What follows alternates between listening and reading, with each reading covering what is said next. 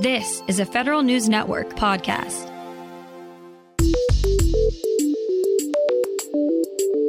Coming up on today's Federal Newscast, the cyber threat from Chinese infiltrators continues to grow, according to an outgoing Army general. The Department of Veterans Affairs got more than 46,000 homeless veterans into permanent housing last year. And employees at Social Security headquarters are ordered to increase in person work starting in April. Those stories and more in today's Federal Newscast.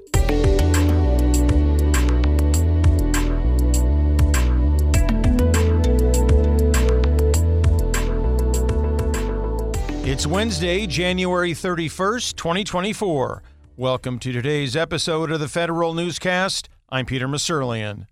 Employees at the Social Security Administration's headquarters will soon have to work in person more often. Depending on their office, SSA staff will be expected to report on site somewhere between two and four days a week. Newly minted SSA Commissioner Martin O'Malley made the decision yesterday afternoon, and the changes will take effect April 7th. Other SSA employees, including those stationed at field offices, teleservice centers, and hearing offices, will continue their current balance of in person work and telework.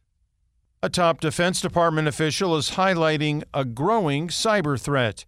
Federal News Network's Justin Doubleday reports. Agencies have found evidence of Chinese cyber threat groups infiltrating the networks of U.S. critical infrastructure. That's according to General Paul Nakasone, who briefed a small group of reporters at Fort Meade on Tuesday ahead of his retirement at the end of this week. Nakasone will appear today before the House Select Committee on the Chinese Communist Party to discuss cyber threats. He says he'll highlight those intrusions into critical infrastructure as well as efforts to root them out. Justin Doubleday, Federal News Network.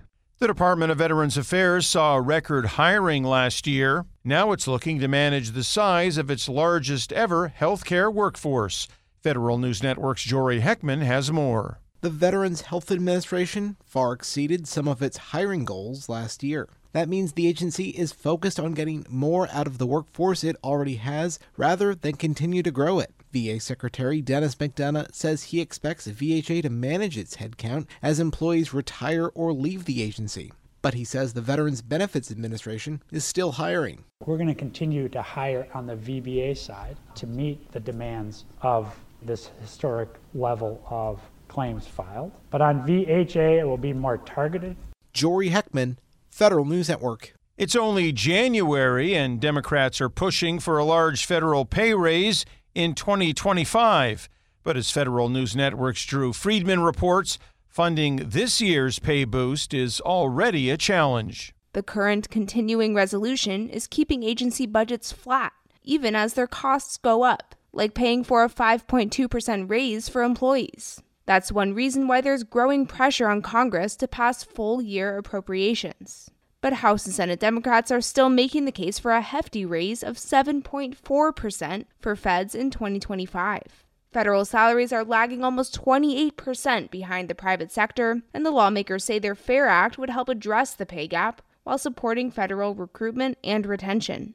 Drew Friedman, Federal News Network. A Marine Corps Center is now the service's first science and technology reinvention laboratory. It's called Marine Corps Tactical Systems Support Activity, and it'll have special legislative authorities, including personnel flexibilities and discretionary funding control for its directors.